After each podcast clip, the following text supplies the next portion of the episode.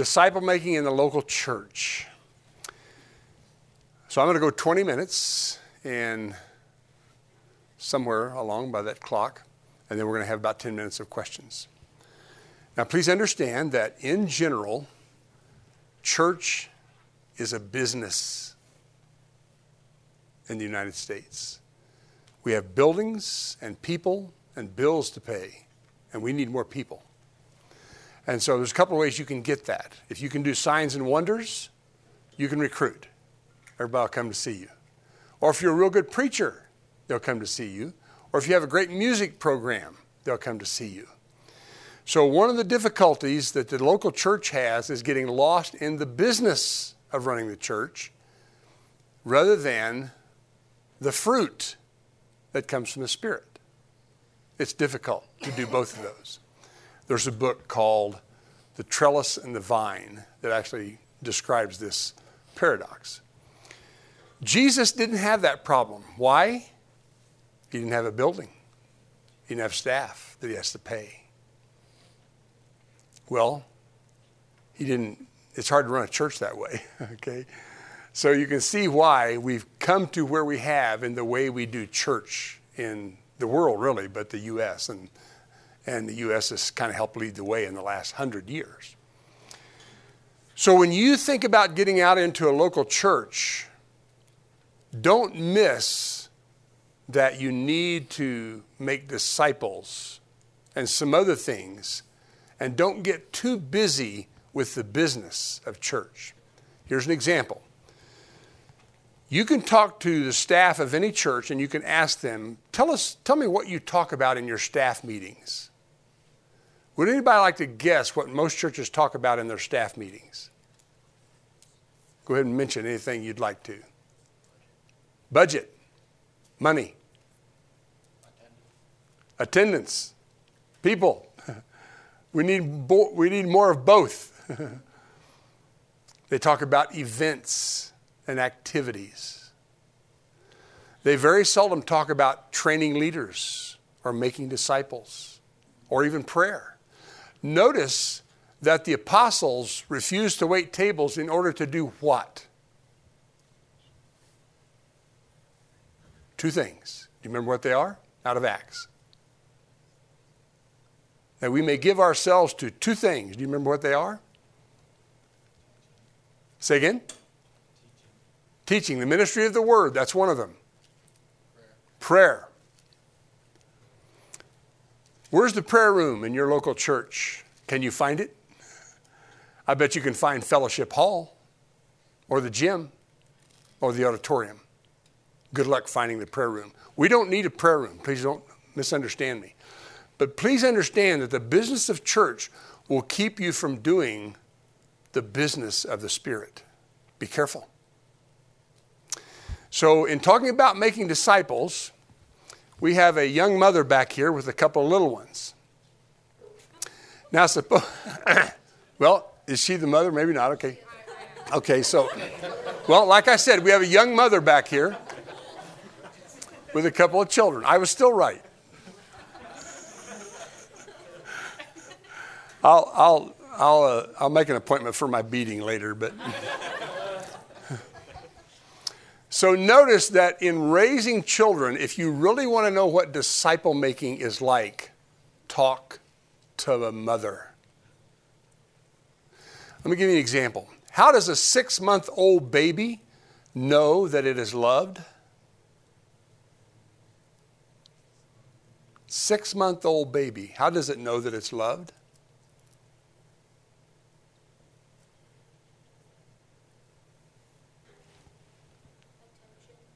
Okay, attention. What else? Care. What else would you name? Cuddle. It needs to be held. It takes a lot of emotion and physical because the baby doesn't understand words and logic. So I could say to my six month old child, okay, Brett, my first child, Brett, we birthed you. Good luck. Here's a couple of books. Here's some food. Bathroom's over there. Good luck. No, you can't do that. Day after day, you're going to do it over and over. It's a hoot watching a mother try to teach a child to eat. It's funny at six months, it's not funny at 15. Many Christians never grow up. They get to the six month mark and stay there for 50 or 60 or 70 years. That's tragic. It takes a village, works in politics. It doesn't work in the body of Christ. It takes both a corporate approach and an individual approach. Would somebody quote us Matthew 28, 19 and 20? Belt it out in four part harmony if you want to. Somebody stand up and belt that thing out. Matthew 28. Anybody got that one? Matthew 28, 19, and 20. Sure, go ahead. If you know it, stand up and have at it.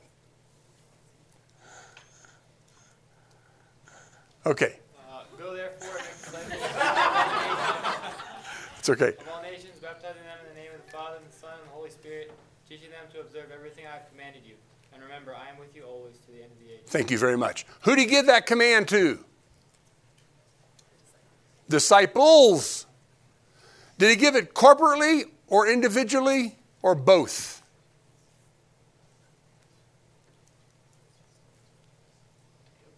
Both. It's a both and. By the way, is that a command or a suggestion?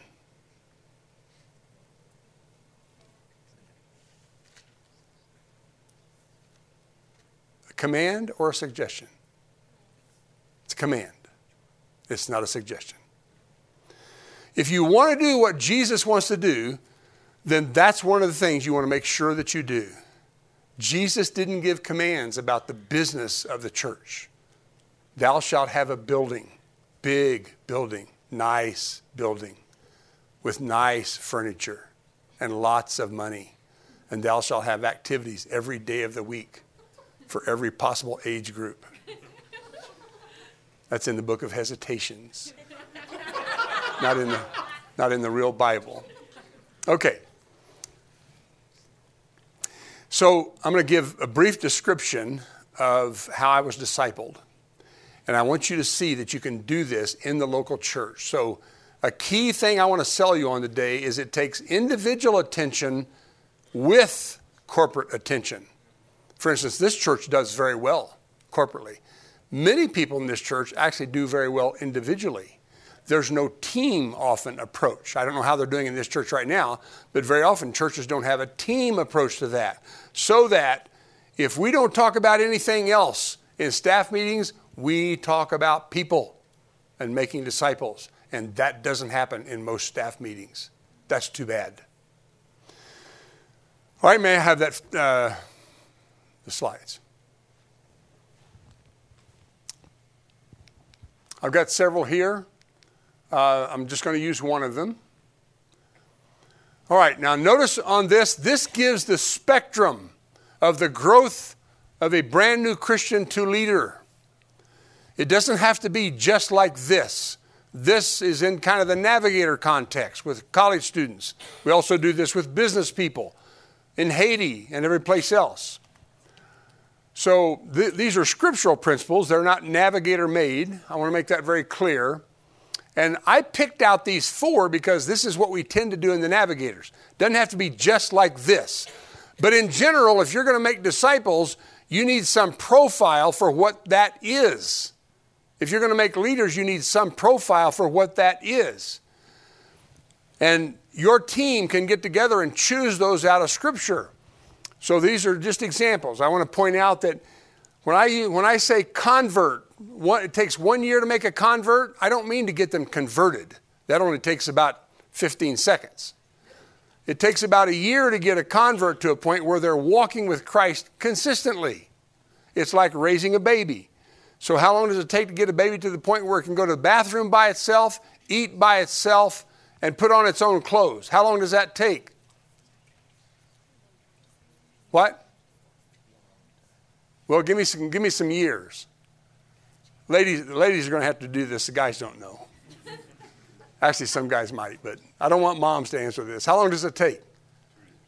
Three? Two to three. Four to six. Okay. So notice the, the age is there. That's right. It takes a long time to get them to that point. And that's what we're talking about with a convert. It takes about two years total, not two more, to make a disciple. That is a person who is consistent in the basic disciplines of the Christian life and the basic attitudes and faith of the Christian life, and now are serving in the body of Christ. It takes about three years total to make a worker. That's a person who is making disciples and is helping lead small groups and helping plan all that the body of Christ does. Uh, and it takes about five years total to make a leader. That's a person who can lead teams, perhaps the whole organization or part of the organization. It goes slowly. This, by the way, actually takes longer with working people than it does students because working people are not available. They're working, which is what they should be. It goes more slowly. And they're distracted by all kinds of things kids and debt and job and car and truck and so on. All right, um, I'll, I'll explain more about this illustration in a second. The guy who discipled me, when I came to him, here's how much I knew. I was a brand new Christian. I became a Christian in March. I was drafted in April during Vietnam in the Army. And uh, this guy helped me. So I was about two months into being a Christian when this guy met me. I tried to read the Bible one time. I started in the book of Genesis. And when I got to Exodus, I went out with the children of Israel and quit reading the Bible. Because I had no idea what I was going to do with it. And this guy began to help me. Here's the first thing he said to me when he met me at chapel on a Sunday morning on the base in Colorado Springs. He said, Brad, are you a Christian? I said, Yes. And he said, How do you know? And I said, I don't think anybody can know. I said, Yes, because I became a Christian largely because of the gospel presentation of Billy Graham. I had no clue how that you would know. Now, Graham explains that in some of his books, but I didn't catch that part. And my dad had said he didn't think you could know you were a Christian, so I thought that must be the answer. So I said that. He started right then, that minute, and taught me 1 John 5, 11, and 12. Does anybody know those two verses? The first two verses, okay? Say them. He who has the Son has life. He who does not have life, I bring these things to you who believe in the name of the Son of God so that you might know that you have life. Know that you have life. It's kind of like a driver's license. The devil says, You're not a Christian. You think, okay, let me pull this thing out and tell you. It's by faith, it's not by feeling. He started that day discipling me. And then that week, he came out to the base. He worked in town. He was about 30 years old, working in town. He came out to the base and spent two hours with me. The first thing we did was he taught me how to have a quiet time. First, he did one with me. Then he explained how to do it and said, Now, this week, I'd like for you to work on that. And I did. I did one all week. I started memorizing verses. I, that was my first verse, first, first two verses, 1 John 5, 11, and 12. Now listen, this guy is a working stiff in town. I'm a soldier. He saw me a minimum of six times a week. Even if there was a large group activity, he made sure that he spent time with me. Now, please understand, this mother and her children, you could have a hundred kids in here. If if her children start crying and they're across the room, do you think she'll hear them? The women say yes. the guys sometimes don't know. I don't care how many of their children there are, she will hear hers and she will attend to hers. And that's what this guy did with me. He saw me every time we were had a chance to be around each other. Gave me personal attention.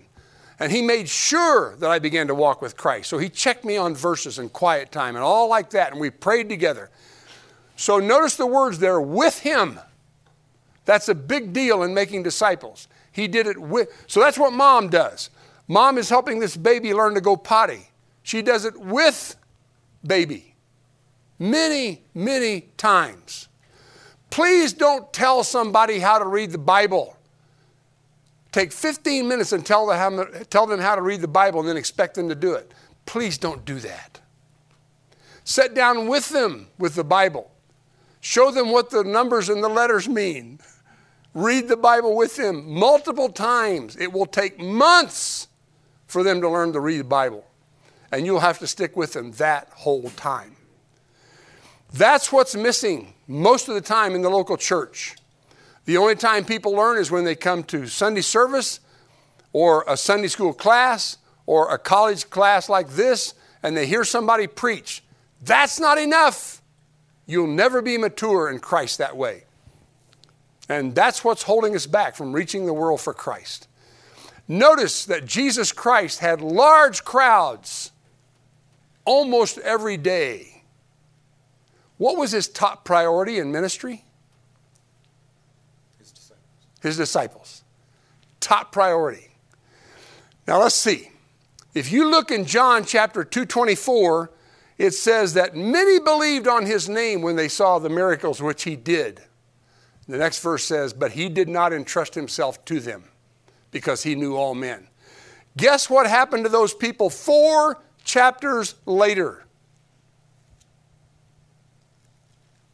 In John 6. What happened? They walked away. And several chapters later, they helped kill him. Good luck with your large crowds. Many aspire, few attain.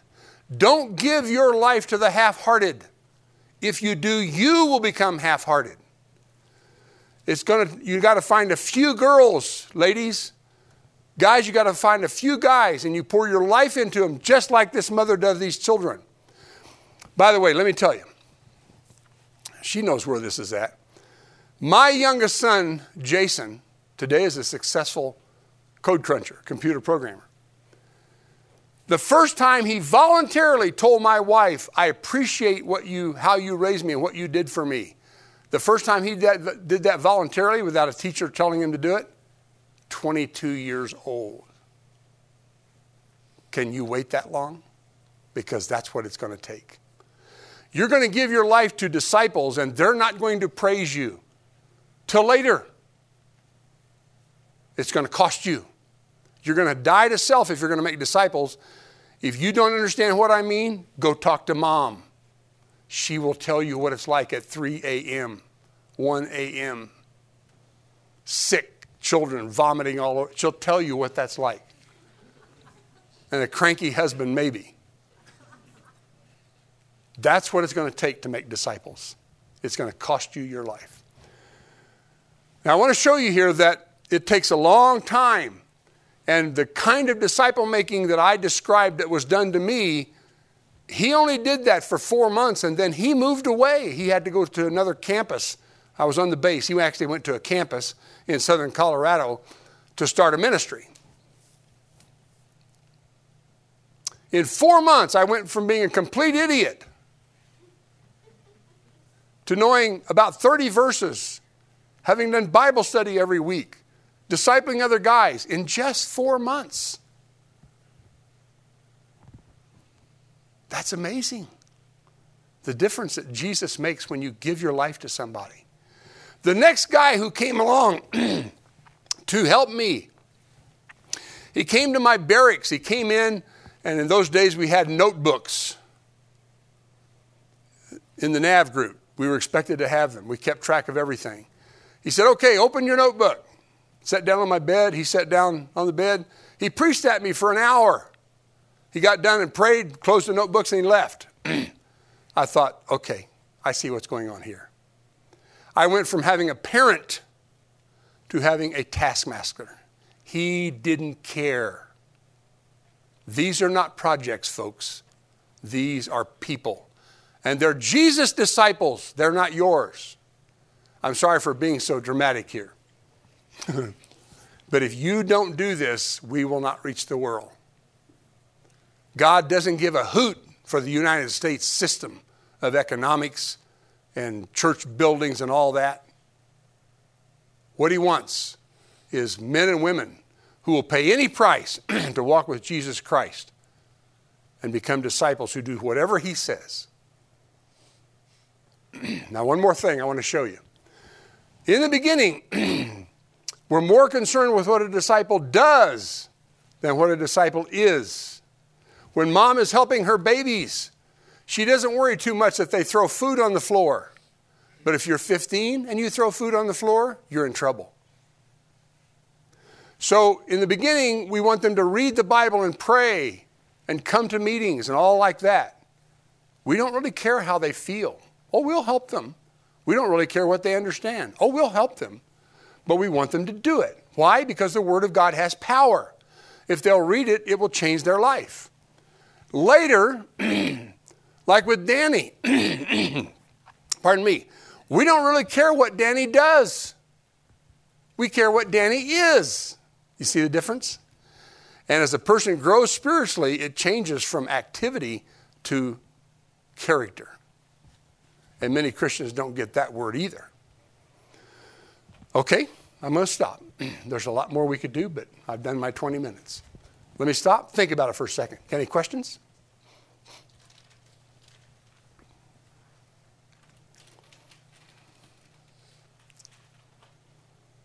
If you don't, I'll tell some jokes, but. yes. Yeah. Uh, have you ever had any experience discipling anyone older than you or in like an authority? of- in some way? Yes, I did. The first disciple I tried to make, uh, I was 21, 20, 21. He was 33. And he was a captain in the Air Force, and I was a lowly private in the Army. It didn't go very well. Not because of the difference in age, because he did whatever I wanted, but he wouldn't do whatever God wanted. And he eventually quit. So, it, you can disciple somebody older than you if they will respect. Oh, by the way, I forgot. What did Paul tell Timothy? Let no man despise thy youth, but show thyself an example. I'll use King James, King James English here. Show thyself an example in, and he lists off all the stuff. Good question. Yeah, you can, but generally speaking, it'll be around your age or, or less. And by the way, there is nobody as old as I am, older than I am, so that's not possible. Can I ask you a personal question? You bet. Cool. Um, what was your what were your what was your group that you were in in the Vietnam War? Uh, the navigators uh, on, the, on the Army base.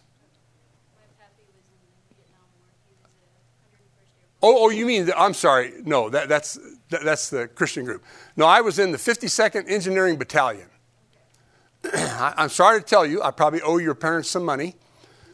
I didn't do anything in the Army. They made me a field wireman.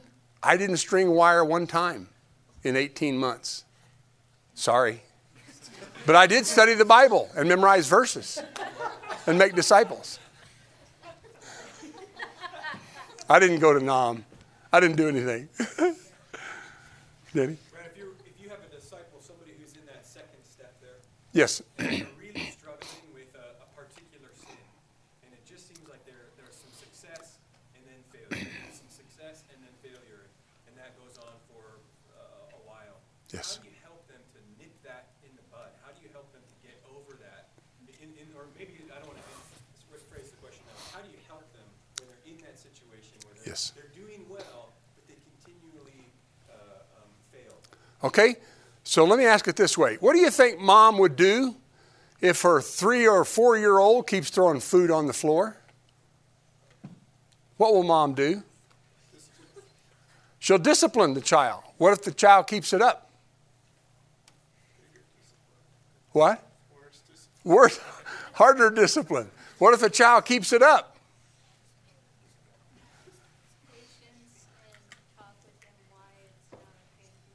That's right. But now let me tell you, there's two things here. To, to you, they may sound contradictory. There is selection in disciple making, there is not in parenting.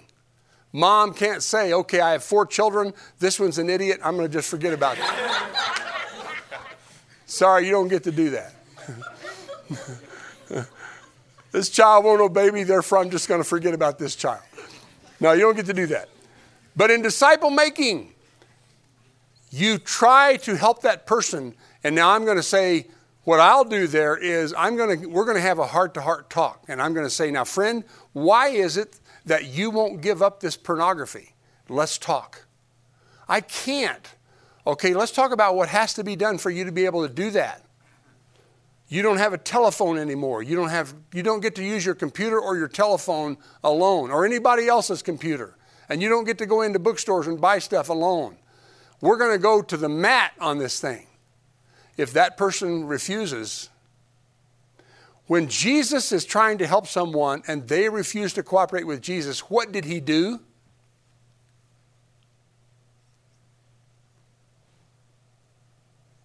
The rich young ruler, he said, sell everything you have and follow me. That's right. He didn't do it. What did Jesus do with the rich young ruler? Let him walk away. Yes, that's right. Actually, Jesus walked away. Jesus doesn't run you off, he leaves. And if you don't follow, that relationship is over. And that's what you'll have to do with a disciple. This is not, now, raising children is a little different here because you have to stick with them no matter what. Disciple making is not quite the same thing. Always be their friend, always be there for them, but find somebody else to disciple if they refuse to obey God. Selection. Jesus picked the 12.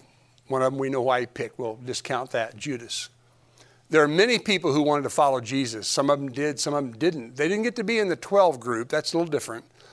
But guess where the 120 came from? 11 of those were apostles. The rest were disciples made by disciples during Jesus' tenure because he didn't work with them personally. Great question. Does that answer that? Okay, any other questions? yes. What if you deal in a situation where there's people who you're seeking to disciple, but they don't take discipleship with the same amount of intentionality or consistency that you do? Yes. Same answer. So I don't do it quite this difficult, but a guy in the Navigators, Leroy Eims, used to, when he met with a guy, not to disciple because he was much more lenient then, but when a guy wanted to be a leader, Leroy would say, "Meet me at my house at 5:30 a.m. on Saturday."